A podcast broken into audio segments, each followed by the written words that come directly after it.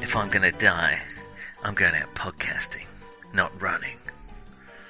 Hello and welcome to episode 57 of Ribbon of Memes. I'm getting better at these episode numbers. Um, this is a podcast where we interrogate films previously described by other um, invading colonial terrestrial species. In this case, approximately nobody. Good point. Uh, for reasons which we'll come on to. Um, yeah, no one has called this film a masterpiece, but we will. Well, maybe somebody has. Let's see if we do. I am Nick. I am the uh, do-gooder, if with some slight addiction problems, of the podcast, and I am joined as ever by Roger, the wrong side of the tracks, uh, tough crook type character. Yeah. Uh, right. Hello. that was good. You, you had me fooled. Um, today we, uh, as far as the years roll by, we are we've made it to 2002, I believe. 2001. This is 2001 part two. Oh yeah, that's right. Yeah, sorry, You're, we 21 years ago still, um, but old enough to drink. Um, so don't know, don't know where I was getting with it. Um, we are back with John Carpenter, who we last encountered. Uh, getting very chilly uh, in the uh, the bottom of the world in the thing. Well, here we are with his. Well, we we we've had another one uh, because there's also in the mouth of madness. I think this may be our Oh, first God. third time director. It may be telling. Um, well, apart from Spielberg, Oh, Um, yeah, yeah, fair enough. yeah. Um, it may be telling that I'd forgotten in the mouth of madness. I, I think that's unfair. No, it's just that the thing is, uh, um, um, uh, one of my favourite films, In the Mouth of Madness, is uh, probably not, to be fair. Um, but this time, uh, we are talking about a film that very few uh, people um, say nice things about. Um, it's John Carpenter's 2001 Ghosts of Mars. Um, Yeah, Yeah. I, I did see this when it came out. Uh, I didn't see it in the cinema, but I, saw- I saw it when it was uh, released on home video, and I gotta say, I enjoyed it. And I can, st- well, we'll we'll come on to that, but you know, it it, it was very thoroughly panned at the time, and I, It was really. I found I struggled to find many nice things that anyone said about it at all. And this is a pattern, I think, because certainly with the thing, um, in some ways it was ahead of its time. But, you know, pe- people found it, you know, too violent and all the rest of it. And if it had come out five years later, it would have been, oh yeah, it's just another film like that. So Another one of those films. I don't think it's Um, quite like that, but, but I'm certainly seeing a pattern here. Yes, so, well, Ghosts of Mars is the um, story of, um, uh, interestingly, matriarchal society uh, colonizing Mars. Uh, it's not, not, they been. do a whole lot with it, but Uh, no, no, it's it's it's uh, background detail um, that isn't really explored that much. They are uh, clearly partly partway through a, a game of terraforming Mars in the game, as they've still uh, not quite com- got the oxygen uh, percentage to where they need it to be, which seems to involve them then needing to wear glasses, as far as I could tell, when they're out on Mars. yeah, they don't have to wear the full face masks anymore, isn't it great? Yeah. um, we'll come on to some of the quirks of the film, but that was uh, that was an interesting choice. Um, when our our cop character Natasha Hens- Henstridge, um, who plays Melanie, uh, i- i- is telling the story of why she kind of lost her whole uh, troop um, somewhere between going to pick up a prisoner from a remote penal colony. Uh, it wasn't even a remote penal No, colony, it, it's a mining colony. settlement, and, and- Uh, but, but they've got this guy arrested and in jail, and so the cops. So are they're going to pick him up. Uh, The fact they're sending five cops to pick up one guy suggests something about how seriously they take this. exactly. Well, that's because they're going to pick up Desolation Williams. I'm not, I'm not sure that name works quite as well as it, it seems to, uh, but it is, uh, but she's explaining, sorry. Uh, the whole film is told, which we may come on to, as a flashback during this, um, during this discussion. Yeah, apart, And- from the very beginning and the very end and one or two bits in between of so what happened next. Uh, yes, well, it's one of the few films I've seen that has a triple flashback in that we have a flashback within a flashback within a flashback, which is uh, which is quite impressive. It's usually a bad may- sign. Uh, it's usually is a bad sign. Um, it, I think that kind of thing led to some accusations of the film being confusing. I have to say, it's not confusing. It's I mean, it's, it's it's really not. um, it's not a difficult film to follow. Um, Anyway, the, the colony is deserted when they get there, and it, it turns out it's deserted because everyone has been possessed by kind of technological or maybe spiritual, we don't know, but magical or other ghosts of Mars, which are now uh, a long dead species which are possessing the intruding humans. Or something. this this isn't a film where you find out really how stuff happened. I mean, you, fi- you find out what the humans did, but you you have no idea really what the what these creatures, machines, whatever, are. whatever. Uh, yeah, um, uh, and you could insert any explanation you like. It. The, t- the point is they become zombies, and uh, effectively the whole it, it, it's effectively Let's face it, they become Mad Max extras. yeah, yeah, they do. There's certainly the Mad Max kind of kinky leather piercing stuff going on. Um, there's a lot of um, hissing and leering at the camera, Mad Max style. Um, There's a character here who's credited as Big Daddy Mars. I mean, Isn't he the lead? He's the lead baddie Yeah. as far as I. But the point is really uh, that they they're almost an environmental hazard to some extent. They're not really an enemy that thinks or moves that has to be outwitted. Uh, up t- well, up to a point. I mean, they well they they they attack our principles. That's fair enough. yeah, Um, I, But they do, you know, uh, they they start start throwing things at one point. They climb ladders. This this isn't just the mindless. I will move towards the flesh of a, of a classic zombie film. I suppose yes, they are marginally more tactical. Um, but it, I, the whole point is to create a similar situation to Carpenter's previous films, such as The Fog, Assault on Precinct 13, where we have a ragtag bunch of survivors attempting to uh, escape a very perilous situation um, whilst uh, they are trying to attempt to be murdered by, um, in this case, uh, possessed Martian miners. Yeah, for me, I I've, I haven't seen The Fog. I have seen Assault on Precinct 13. I like it a great deal. That's very good. But it seems to me that the distinction is that that's a much more static film. I mean, they're, apart from the setup, they are in the place and it ends when they successfully get out of the place because they are surrounded by civilization. They just can't contact it. Whereas here they are out on the arse end of nowhere Yes. and it's much more mobile. I mean, they're going from the jail to the train and places in between. Yes, Yeah, it's much so- more dynamic and, and hits the ground running. And I, I think mobile really does sum up a lot of this film. Actually, it, sort of hits the ground running and keeps moving. Um, I have to say that there are two things this film does very early on which are calculated to appeal to Roger. And the first one is Space Train.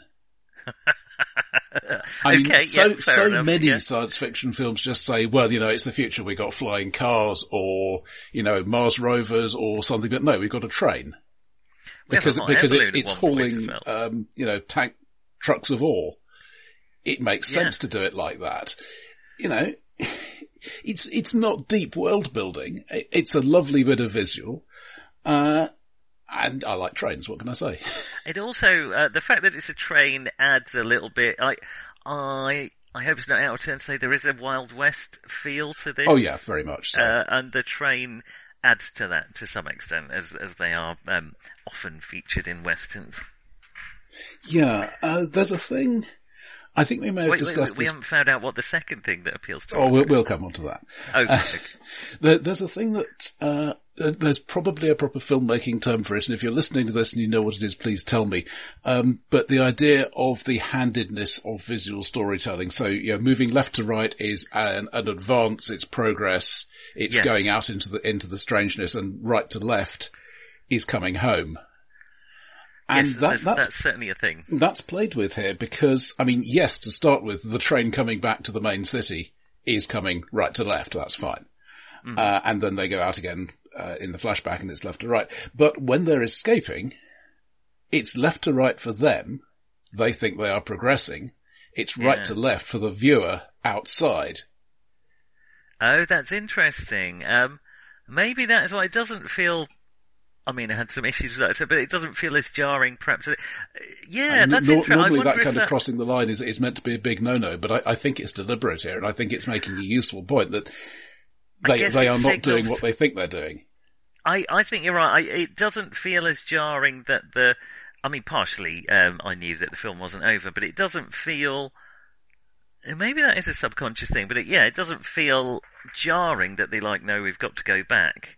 Um, uh, yeah, well, maybe that is it. Maybe that's it. Well, I mean, I certainly went with it. It, it didn't feel unusual. Um, and yes, there were, it, it felt like a subtle signal that something wasn't resolved, which we kind of knew anyway. But it works. Hmm. It works. Uh, should we talk about our cast? Um, Mm. so Natasha Henstridge at this point, and I've got to say probably into the future really, is mostly known Yeah. for Species in 95, Yes. uh, the, the, the alien that, w- wants to breed. Yes, uh, I remember. Maybe in a fun way, but maybe not. I was sort of a, a uh, that was a. Um, I never saw Species actually, but I was aware of it as kind of a uh, almost erotic. It was around the time of Basic Instinct and that sort of thing, and it felt in that kind of kind of titillating and and slightly you shouldn't be titillated by this kind of feeling. Um, I, I remember Species being the, the kind of SF equivalent of that. I could be wrong. I never saw it. Yeah, certainly um, cable channels in the US are doing all sorts of stuff in the wake of Basic Instinct and so on. Are the well, you know, it, it's sexy murdery. Mm. Sexy murdery, that's the genre I was looking for, that's right. Uh, interestingly, uh, several uh, actors turned down that role. Uh, Michelle Yeoh was offered it.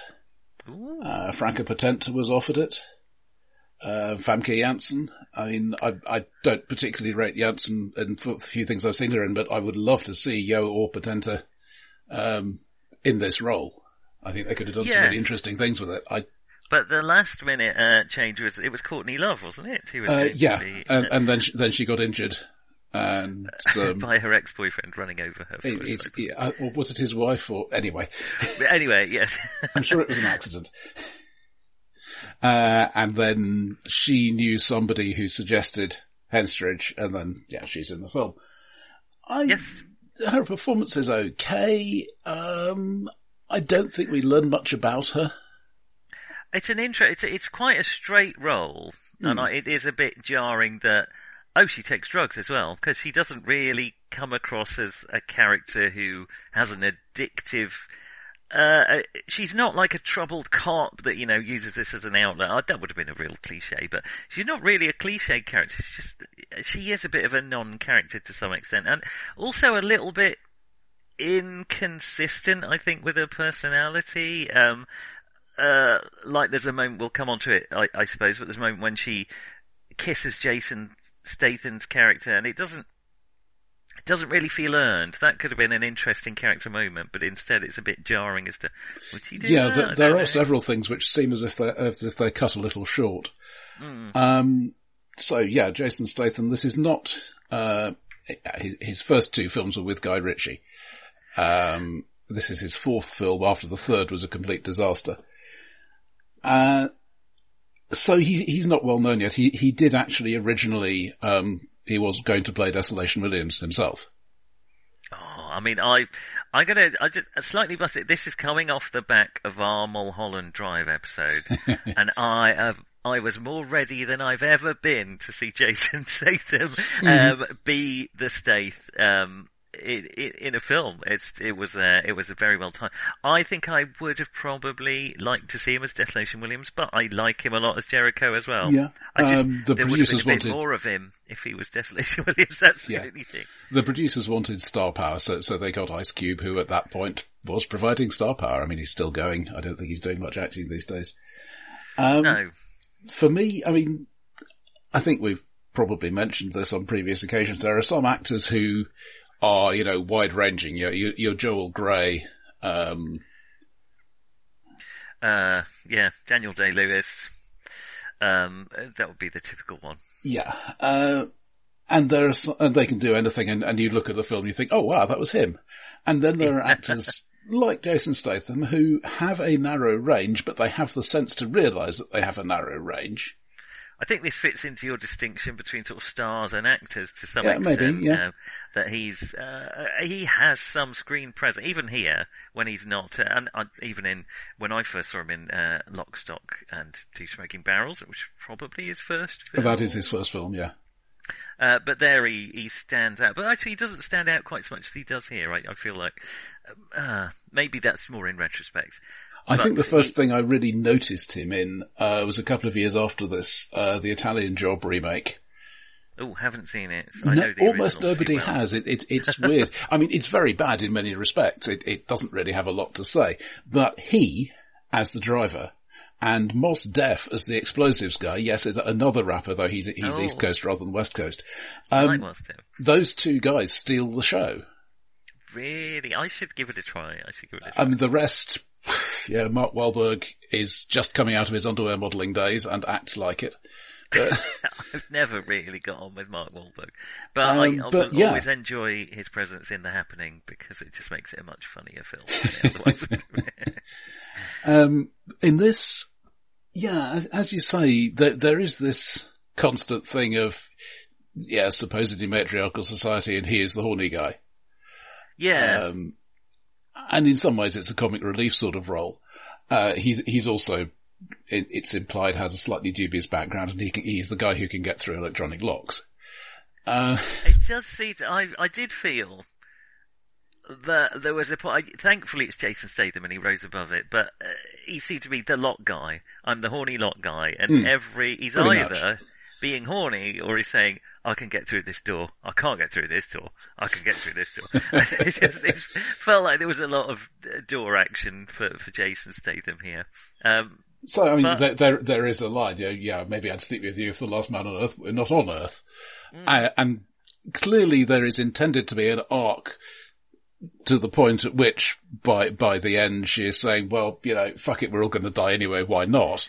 yeah, But I, I felt that arc didn't really get developed. I, I, I don't it know. It didn't feel earned, did it? Or, or to me, not quite. I. I don't know much about the production of this film, but it it has the feel to me of there was a lot of stuff, and whether it didn't get filmed or didn't get into the final cut, it's just not there on the screen.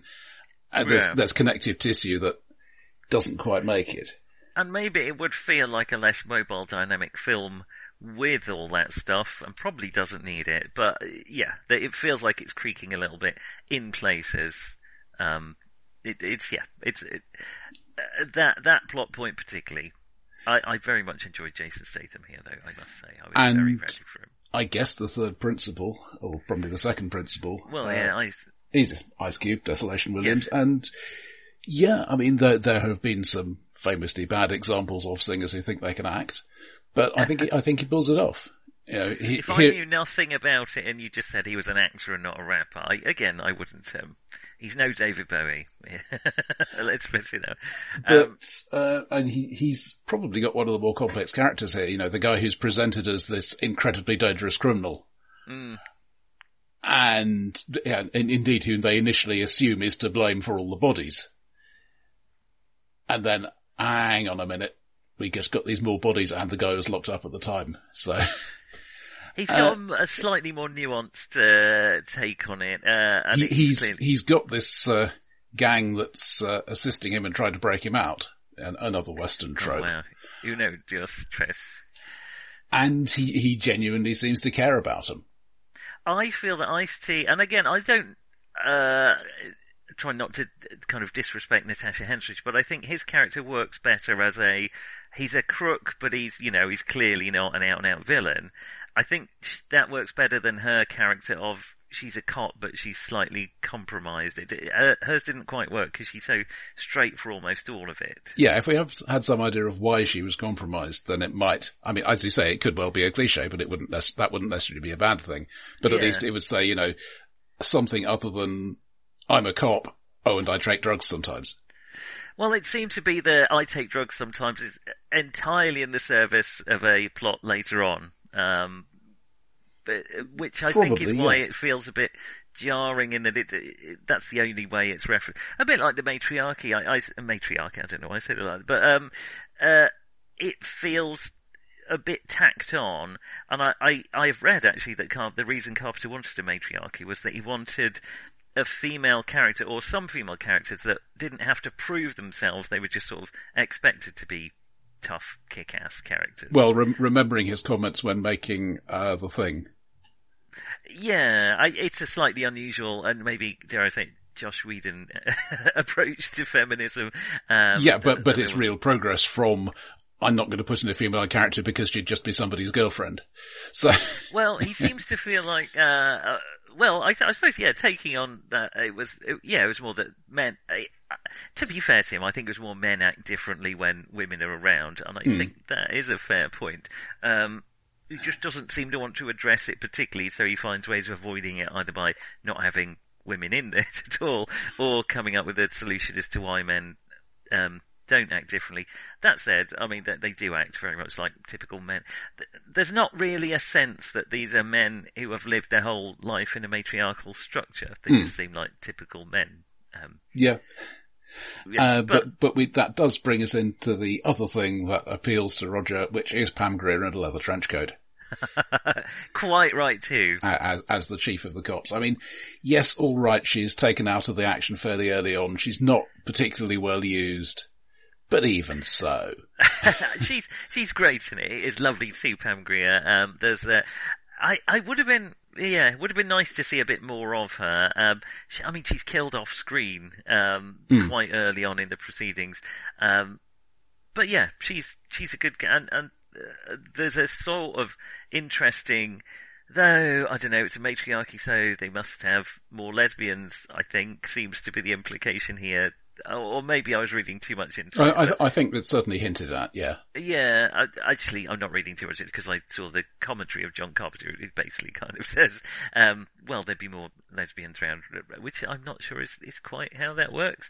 Um, uh, well, you certainly get the situational thing. Whether whether that means that it's people's actual preference, it's it's a thing they do. But uh, yes. I mean, you, yes. you, you get the same flip the other way around in prison situational homosexuality for that. So fair point. Um, Pam Grier, yes, uh, uh, yes, a little bit Wait, She doesn't have a lot to do, as you say, um, but it is lovely to see her. Um, I particularly love to see her in a leather coat. I'll give you that. um, we also have Joanna Cassidy, who is um, uh, mm-hmm. from Blade Runner, um, uh, and so it's interesting to see her uh, revisit her. Uh, she's the um, snake dancing replicant. Um, not the best second one, but Zhora. Thank you very much. Um, uh, whereas here, uh, she is um, a scientist what done broke the world, basically, because she has let out the ghosts. Um, well, not deliberately. No, not deliberately. It's not her fault, but she did, as she said, she's the one who opened Pandora's box. Um, she doesn't have a lot to do either. In fact, we're saying this about a lot of the characters in a way. They they don't really. Um, yeah, this this is why I feel that maybe it was cut down from a bigger script and they kept in a little bit of everything. Yeah, yeah. It's um, well, so she's almost like the uh, the Basil exposition of the film. She uh, she has to explain what's happened to give us the the fairly bare backstory that we get. Um, so we get some understanding about what's going on. She doesn't really do that, and once she's done her exposition, she uh, disappears relatively quickly. Though she does well with what she's got. Well, again, I, I feel that there was meant to be a plot thread which never quite got connected together. And as as you say, we've we've got uh, Ballard taking the drugs at the beginning. We established that she has a drug habit, if yes. not a especially serious one. Mm. And later on, she she gets possessed by one of these things, and she fights it off. And I, I think the implication was meant to be because she is already um, you know, used to com- uh, taking hallucinogens and then having to distinguish what's real and what isn't that that is okay. giving her an advantage. That that's how I read it, but it's not stated by any means. It's not, and you know, the other take could just be that, that it can't enter a brain that's contaminated with this kind of uh, medicine, and it, it's almost like a pharmaceutical rejection rather than she fights it off. I'll tell you the reason I, don't, I wouldn't support that, and that is simply that if that were the case, then they could say, right, everybody take take a dose of these hallucinogens. We'll get on the train and trip trip balls you out of here. You have hit upon one of my problems in the film. Why wouldn't you say that? Why would I, you might well be right, but you you can say if that were the case, everyone could say that. Why didn't they anyway? They don't know the solution. Mm. They may have just cured everyone. No, let's kill every single person here anyway. Um, but um, I, I think it maybe doesn't behoove the plot too well to to, to examine it too deeply. Um, well, the the other thing that uh, you you mentioned earlier was um, even once they know that when you kill one of these possessed people, that is what lets the spirit loose and then it can go and look for somebody else to possess, they keep killing them. And then they're all surprised when they get possessed.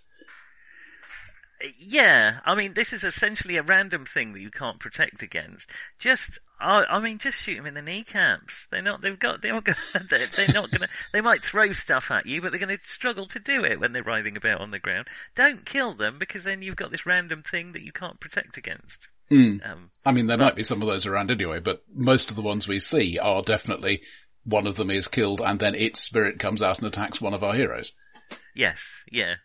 Um, uh, they don't seem to have any power over who they go in though, because the random one that we see inside picks the guy who's locked inside a cell already, which uh, mm. doesn't seem necessarily the best idea. Uh, we, we've kind of segued into the plot a little bit. I mean, we have some other characters here, the, the rookies, as they're called.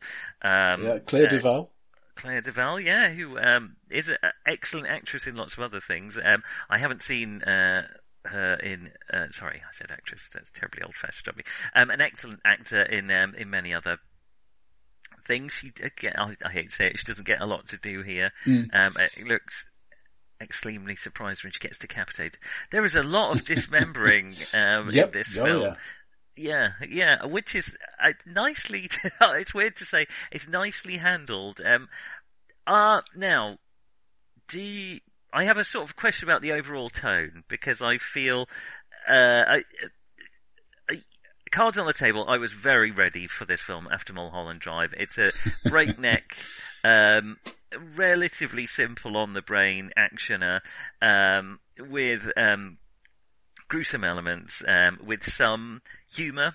Um, uh, it's not, uh, it's, it's, it's, it's very good and it's very entertaining.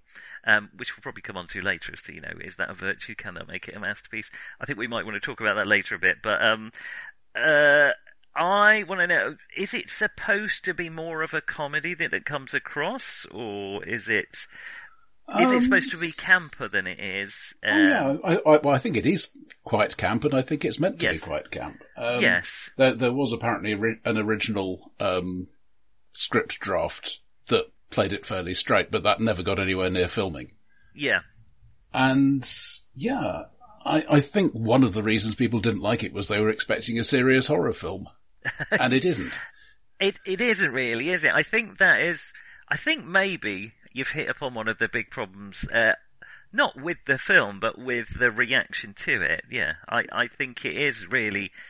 Yeah, I'm being a bit mean saying, is it campier than it? Is it supposed to be campier than it? It is really quite campy, and we have comedic. Uh, I, I've chopped my thumb off moments, um, mm. uh, which are taken seriously, but are clearly over the top to like Mad Max levels of over the top um, gruesomeness, and people just uh, shrugging off, getting their hand, uh, their arm chopped off um, until.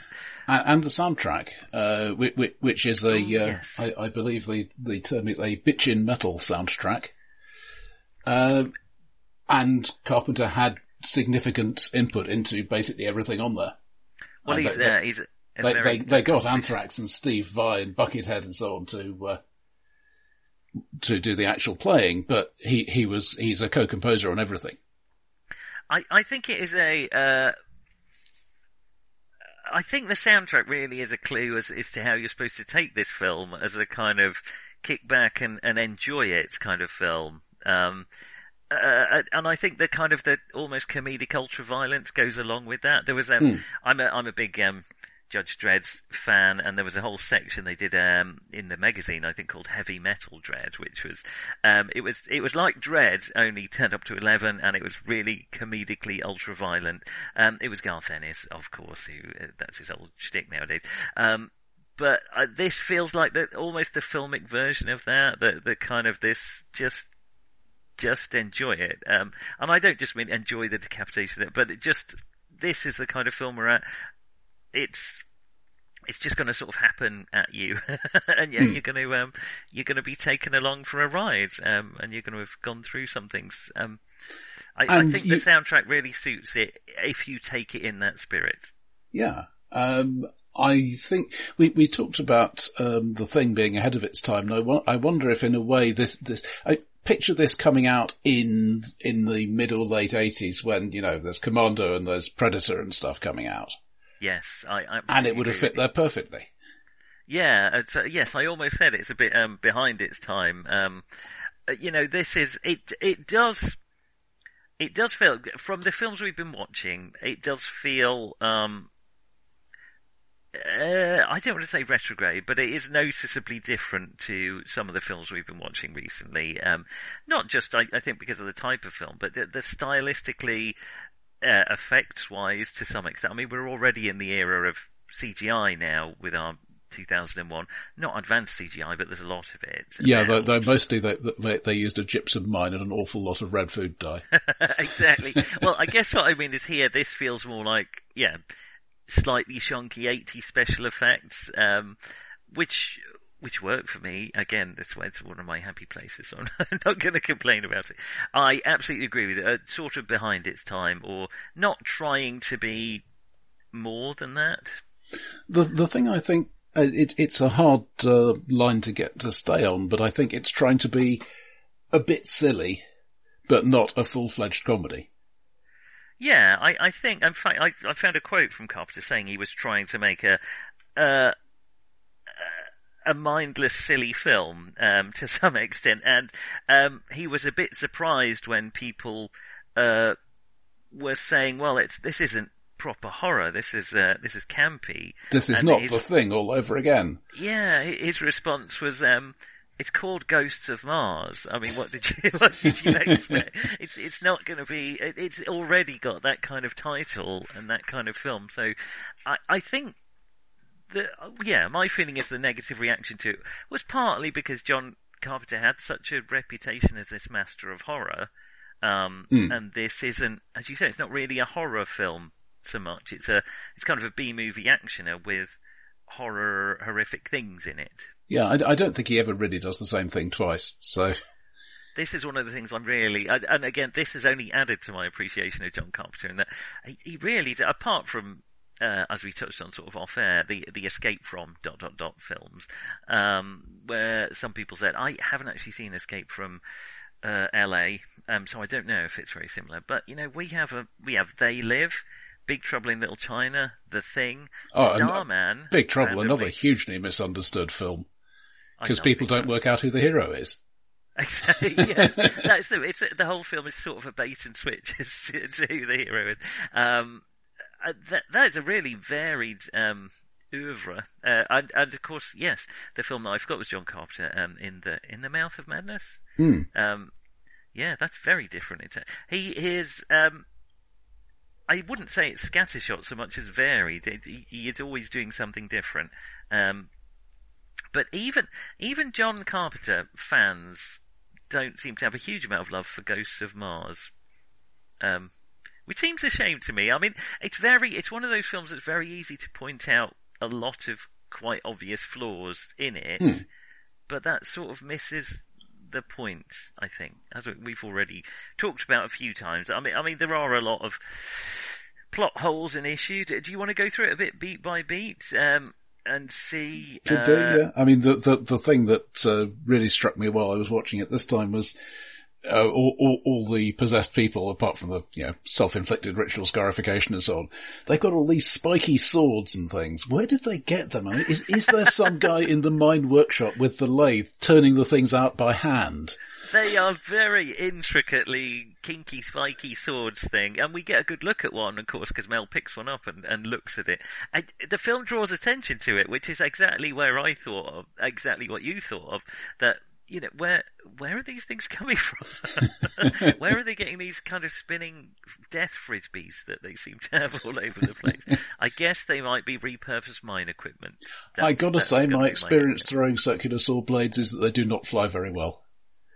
Yeah, I think there's a reason that you haven't really caught on as a weapon generally, and I, I I don't think they're quite sharp enough to to such the level of severance that they seem to. Mm. Um, I'm sure they would do you a nasty injury and probably kill you if they hit you very hard, but perhaps not quite so cleanly as as, as demonstrated here.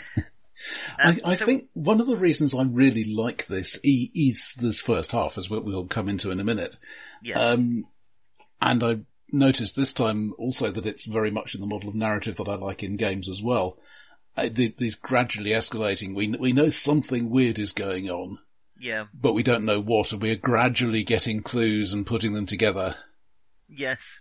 And working out, you know, and there's the occasional bout of violence and the occasional bout of weirdness, and slowly it comes together, and I and I just love that. So I mean, that is the, the kind of what you might think of as the aliens model, um, where mm. it, yeah, it starts ominously. You know something very bad has gone on very quickly, but it just slowly escalates to the point where we have. So yes, we start. Effectively, it's aliens starting after the landing. Yeah, it's it's it's a very similar um, narrative model actually. You know, you mentioned it. So they start off everywhere's abandoned. Um, Pam Grier goes off.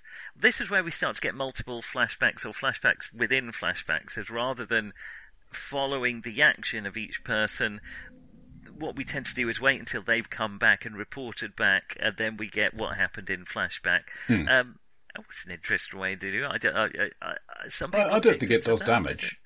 No, I don't think so. that said, I don't know that it adds a ton either, but I hmm. didn't find it confusing. Um, it's just uh, it's just an interesting way of doing it. Um, then we have the introduction of the scientist, and then after uh, after a reasonable time, we get the introduction of um, uh, Desolation Williams. Well, first we get the the trio Uno Dos Tres. Um, uh, and what what did you make of the, that that three gang of uh, villains? Well, on on the downside, I think the whole plot about we're here to rescue him is A, a bit of a Western standard and B, not really necessary. Yeah. But on the other hand, what, what it does is show us, um, Williams as a guy who cares about his people. In, yes. in, in a rough and tough manly way, but. Yeah. And it also gives us Melanie a chance to uh, show a bit more of it. She hasn't really shown much leadership or much mettle up until she encounters Williams and kind of outwits him uh, in a very basic way because they all walk into the cell. Um, but it, it, it's nice to show her getting the upper hand and giving her some a bit, and also she gets a chance to show off her um, melee skills um, as uh, as it Duos goes, or you know, uh, it's you know, um, yeah. I, yeah, I think it's a nice. I, I, as you say, it's slightly clumsy and cliched, but I think it's necessary and helpful to give us a bit more depth into our two lead characters, um, or just a bit more sympathy with them, I suppose. Yeah, um, and so you gradually get, alright, we, we, we don't get the cliche of the log entry because, because we have, uh, actual Whitlock to explain. Have, but... yes. Usually, I mean, my experience of that is computer games, which is almost always on a crack. You're in absolutely hyper technology um, worlds with uh, flat screens and holographic technology, but everyone always records their uh, logs on a crackly audio log that doesn't quite work. I'm never quite sure why that happens when the tech exists now for that not to be a thing, but okay. But I, I will admit that for me, the, the second half, which you might think of as the fighty half, yes. um, does perhaps bog, bog down a bit but he does he does keep it interesting, and I think that's one one of the virtues of the rescue subplot. That you know, it's it's a thing that yeah, all right, we've we've got all this bad stuff going on, but we're we're sticking with the plan of uh, I get caught, my guys rescue me. Yeah, it's um, I think what I would have liked to make about is have the characters behave a bit um uh, I don't know, use their brains a bit more as well, because they, they, it's almost like they try to think things through, fail, and just give up and shoot things. um, oh, it's, it's obviously the thin atmosphere. It's, yeah, exactly. They weren't wearing their um, oxygen goggles. Um, um, I tell you yeah. what, though, I mean, consider a film like Outland, where they go through major contortions to show to make somebody's face be recognizable when they're wearing a pressure suit helmet. Yeah, yeah, I must and, say, yeah. I mean, maybe this is just me thinking this, but I'm, I'm wondering if this is a deliberate, look, you don't have to do that. You don't have to give them a great big mask and then make it transparent. Just give them goggles. Just look, give them goggles, yeah. They explain I mean, it, it, it works. Yeah, accept it and uh, move on. Yeah, well, you'd had to really because the, the film had moved on. Um, uh, yeah, I agree. Um, uh, yeah, there's actually a line where it's like, um, well, have, the plan A didn't work. Have you got a plan B? Yeah, it's the same as plan A. Got any better ideas? And the better idea is just charge at them and shoot. Um, I mean, well, I went with it, but it is, I think you really have to go in the spirit of, um, this is a slightly over the top, comedic, campy, it's not, it's not a thoughtful horror piece like the Hmm. thing. Uh, it's not a Lovecraftian, uh, psychodrama like, uh, In the Mouth of Madness. It's, um, and these people are not the best of the best. these people are not the best of the best. Um, they are, they don't get a chance to be that likable.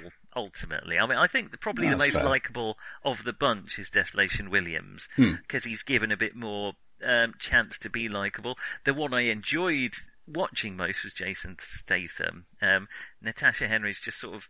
She doesn't fade into the background. She's a powerful presence, but very straight presence aside from it. And, and Yeah, you, you don't learn much for. about her, as Yeah. saying. Yeah, uh, I, but uh, so and the action sequence. Uh, well, let's talk about the action there because we've seen some really premiere action. You know, we've had Die Hard um, here, which is a great example of how you can be smart and have action sequences. Um, uh, here, the the action is very good. It's not confusing, especially. It's very quick, particularly towards the end of the film. So once they've decided to attack, within the space of about three minutes, half the cast has been murdered at, at one point. Um, they just all get killed very quickly Mm. um, until we whittled down to include it. I was very sad to see um, Jericho um, uh, have have such an. He, he gets a bit of an underwhelming finish, and I suppose that's maybe because I was thinking it's Jason Statham, but no one was thinking it's Jason Statham at the time of making Yeah. the film. Um, Yeah, there there is a thing that I felt wasn't particularly good was um when I think we mentioned in Die Hard that you always get a sense of the geography and how things connect to each other, and even just in the jail, you don't really get that. And, you know, if we're going through that door, we we get to here, yeah. which would be nice to have. I'm particularly remembering how effective that was in Alien. Where, where they built the whole set as one piece specifically so that it would have that and they would go out of the right door to get to the other place.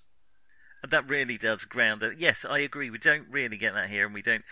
We also don't particularly get when we've really liked fight sequences.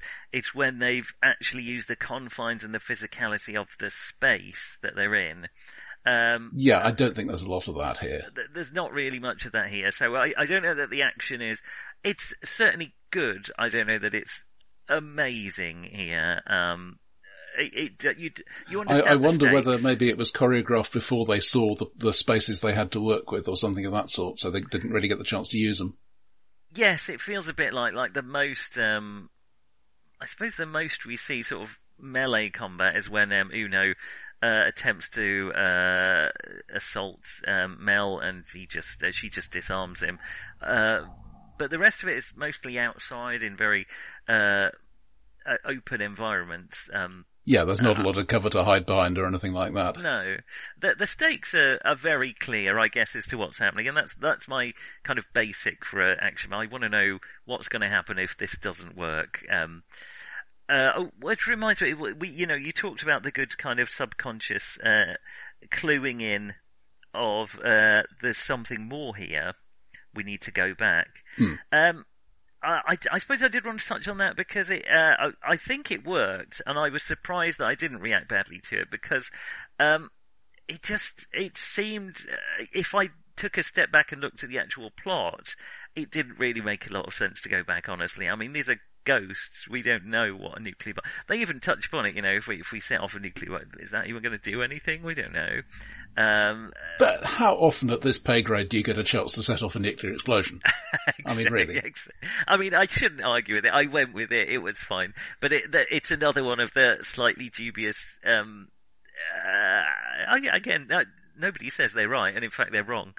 um, but, but it's. Uh, And for, for that matter, if you if you want to uh, know why it wouldn't cause a nuclear explosion, I have a book. The, Uh, the quite thing that right, actually struck me as a little odd, and I, I'd forgotten this from previous viewing, uh, that they they go into what's clearly meant to be the reactor control space, but they never, you never really see much of the sabotaging. You know, there's no, there's no big countdown or synthesized voice or any of that stuff. No, no, uh, great, you know, the cooling things shut down. Here's the emergency venting or Which any is of that. so well done in Aliens. Yeah. Um, I agree with you. I, to the point, there were two moments when I rewound this. One was that I just nipped to the toilet and came back to find half the cast dead. so had to rewind. I had missed what happened to Jericho. Um, uh, that was totally my fault because I got a text message. but, but it is very sudden, yeah. It, it is. It's all very rapid. And the other moment was, um, did I miss them actually destroying the reactor? I, I think because uh, uh, Well, I- they, I they, they go into the um, reactor control building, whatever it is, and, and uh, Whitlock starts tapping away at things. And then they go on and do something else, and that's it. It's not well. And again, it's fine. Um, And but it is compare again Alien, where you've got that lovely bit with, with the, um, the, The- the, the physical process of, of opening the hatch and setting the bolts in the right place and all that stuff. Yes, it's amazing. And uh, just quickly, to, I mean, again, it's So apparently these reactors are designed for an easy, uh, um, work optimized overload. well, I have to say, probably that's more realistic than the extremely impractical. Um, this is how you turn the self-destruct back off again in Alien. You'd think that would just be an off switch, wouldn't you? Really, but uh, but there we go. Um, it's uh, but yeah, it's it's very uh, it's all a bit glossed over and a bit quick, but then we end up with a.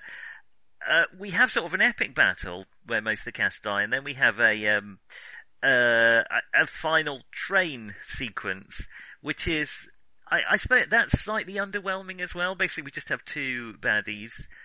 In fact, the guy who was Big Mars Daddy had died quite a bit earlier than that. He's sort of built up as a one of the main baddies, and then as I recall, he just sort of drops through a ceiling and they just kill him. Um, I think. I, I thought that was meant to be him on the train at the end, but part of the problem is it's all a bit dark.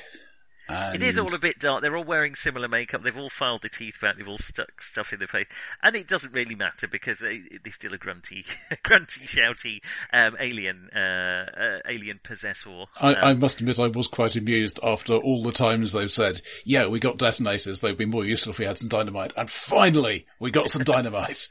yeah. it was. Um, I mean, I would like to. I mean, we have spent a bit of time picking it apart and and kind of saying why it's not perfect, and we don't get to know all the characters, and some of it's a bit rushed, and some of it's a bit confusing. It's interesting, sort of spelling it out like that, because I have to say my experience of watching it was not that particularly. There were underwhelming moments, but overall, I flipping enjoyed it. I really enjoyed watching it. Um, I, I think the term is fridge logic in that, you know, afterwards you think, oh well, why not this or that? But at Yes. the time it carries you along with it. I mean, it's, it's not as good as a story that actually fully makes sense, but it's a lot better than one that has you wondering at the time. Yes, while they're talking about it, yes, then you think, no, you wouldn't do that. That they're the ones that have you shouting at the screen telling people they're stupid, and, and this doesn't. It didn't quite reach that for me. Um, it's just, I well, it's just a fun watch, and I. I, I think film is very good at carrying you along a roller coaster. I mean, I mean we've looked at films that have explored, uh, uh, well, a lot of different aspects of the human condition. A lot of them, I would say, quite unsuccessfully. Um, uh, you know, I, I I don't know why the um the Dead is springing to mind, but you know, it, it tried to do uh, uh, a, a sort of exploration of um, uh, inner psychology in a way that d- kind of failed and had to resort to narrative. Um, I mean, some films are very, uh, very good at at, at um, exploring other things. Mulholland Drive, you know, was this puzzle piece which didn't quite work for either of us. It did work for a lot of other people, should be said. But film, I, I think what film is good at, and, and you don't necessarily have to avoid it, is spectacle. Hmm. And and this isn't all CGI and flashy special effects, but it is.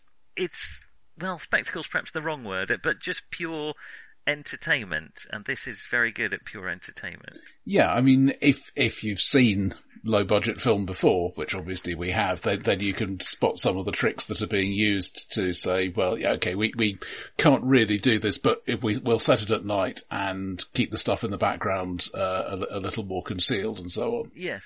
And it's a shame because particularly, I mean, train fights, I think, benefit especially from the the back the background rushing past at speed, which which you don't really get a sense of here.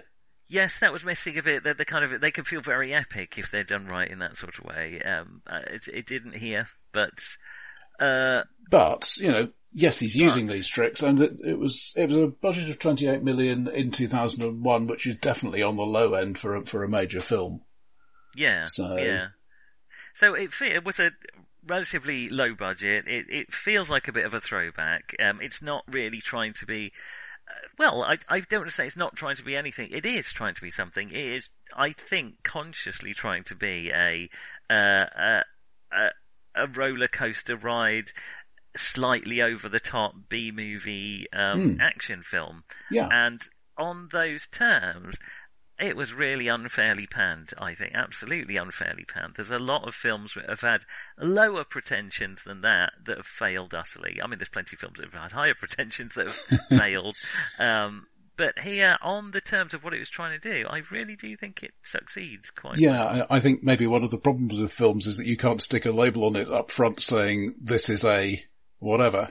Yeah and um, trailers sure trailers try to to some extent. I mean, the, yes. the, the, bit the big genre categories, you know, this this is a romantic comedy or whatever. But and yeah. some films are good at surprising you in a good way. Um, others it feels like a bait and switch, and others uh, which is in, in, not in a good way. Um, and other films, sometimes if you, if a film is a, not what you're expecting, it can really sour your experience it's hard to get that right, really, because sometimes the surprise is is what makes the film. Mm. But I think more often than not, it isn't. Yeah, you, you want to be in the right frame of mind for some films. Um, and yes, for Mulholland Drive, I uh, I, I knew exactly what it would be. I tried to get in the right frame of mind, and it didn't work. Um, here, I knew what this would be, and Mulholland Drive had put me in the right frame of mind for this film, um, and it, it, worked very well for me. I may be looking at it more kindly uh, I don't know if it. I don't want to say it felt like comfort food, but I I think it celebrated a bit of what films are good at, and I don't think there's anything to be ashamed of. About yeah, I, I, I don't want every film that I watch to be like this. No, but you know, going in expecting a light-hearted but reasonably serious. I mean, the the thing that often gets to me about comedy is I, I still want to care about the characters. I, I want to have that yes. um, narrative weight of whether whether they succeed or not mattering to me, and it does yes. that. So, yeah, and at, yeah. at the same time, it's doing it in a light-hearted way and saying, "Yeah, this is this is kind of ridiculous." But it matters to the people in the film. Um, a bit like Pirates of the Caribbean, the first one, where they're, yeah. they're clearly having fun with it and at times they're pointing out how silly it is, but they're still taking it seriously it still matters to them because they're in this situation. Yeah. They're not like ho ho. We're all in on the joke. They're aware of it, but it's it's their life. Yeah, I yeah. I, well, it's the old airplane thing of the, you know they don't know they're in a comedy. Well, here they're not in a comedy, but I guess they don't know they're in a B B movie eighties action uh, um, yeah. style film, and that's that's the same idea. Really, they take it as seriously as they need to um, for that. Uh, Right. Well, have you got? I, just uh, looking through my um, list of things, which include uh, notes like dismember, dismemberment slash decapitation. um, I, I, did, I, didn't notice the three level flashback. I mean, two certainly. Oh, so the but... three level flashback. So the the film is a flashback in that she is in the um, she's in the tribunal, or whatever mm-hmm. you want to call it, talking to the film. Then she talks to. Then we have the flashback from Jason Statham's character, who tells them who tells her what happened to him while he was up on the ridge. Yeah. Um, which I, I, have to say is a masterpiece of understatement when he's, he's found, um, severed heads, um, people wearing human faces, the entire penal colony has gone nuts, um, and he says, I think we've got a situation here, Captain. Um, but then he, uh, gets captured by Eustace Trace, who then tell him, through their flashback what ah. happened to them at the beginning of the Mayan colony. That is a that is a triple.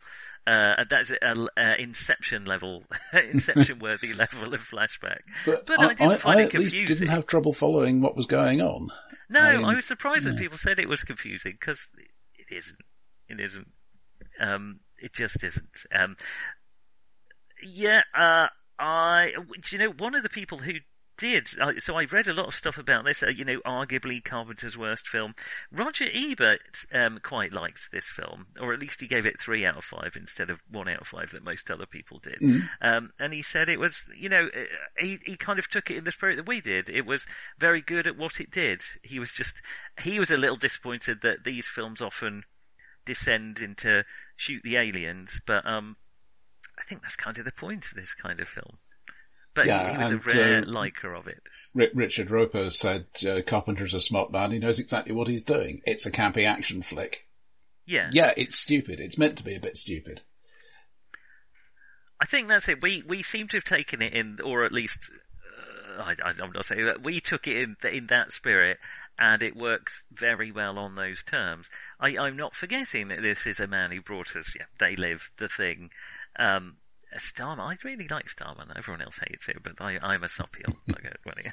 I've not seen it. Ultimately, um, uh, I think you probably wouldn't like it, but I do. Um, Oh, it's very sad. It's got Karen Allen in. She's very rarely in other films. Uh, Marion from uh, Raiders, but uh, it's it's a, it's very much an ET alike, but it's got Jeff Bridges as the ET character. It's very good. um, anyway, that's by the by. We're not here to um, talk about Starman. Uh, yeah, I, I yeah, he is he's an accomplished and very versatile director, and he did not deserve the balls he got for this one. I mean, this is a film that pushed him out of uh, but more or less put him into retirement. I think he's done one film since, and that Uh, yeah, The Ward, which later. didn't didn't get particularly positive. Though after this, I'm I'm kind of curious about it. yes. I, well, again, I I would be happy to watch anything. I mean, to be honest, I've seen most of the films that I, I really want to watch with Carpenter, but he has done a lot of very good ones. Um, yeah, he, he certainly might. I have a sort of in my back of my if if a director can produce what I think are three great films, then they're in my hall of of fame directors. Spielberg can do it, Hitchcock can do it, Carpenter uh, certainly done it. Um, Mm. uh, Tarantino's done it for me. Coens have definitely done it. Um, so uh, he, he definitely up there, and, and he's done more than more than most of the people in there, I think, as well. Um, So Yeah. loo- looking at this film specifically, is it a masterpiece? I'm going to say yes. oh, you're going with the uh, yes, okay. With with the it- proviso that that we've been saying all this time of you know, it is not trying to be a serious dramatic film. It is not trying to be a, an ecological study. It it is a um, it's a romp. It, It's a romp, yeah. It's a fun, silly action film. It's a bit over the top. On that level, it delivers gorgeously. It does. I I had uh, much more fun watching it than I did Mulholland Drive. I'm sorry, David Lynch, um, uh, but uh, it wasn't for me. The, Um, the, I, the timing was coincidental, but it worked awfully well. It did work awfully. Yeah, maybe I, like if we'd, I suppose I am going to say it just falls a bit short of being a masterpiece because I can see, I feel, for me, too many areas where just a bit of tweaking would have made it so much, uh, well, not so much better, but just slightly better. And I feel there are films that do this better, and specifically Aliens, I think. Yeah, Um, granted. uh, Aliens is, I think, a measurably better film than this, um, but similar. That said, I, I uh, think it only just falls short. I think it definitely, for, for me, I think it definitely accomplishes what John Carpenter seems to have wanted to set out to do, and accomplishes it very, very well.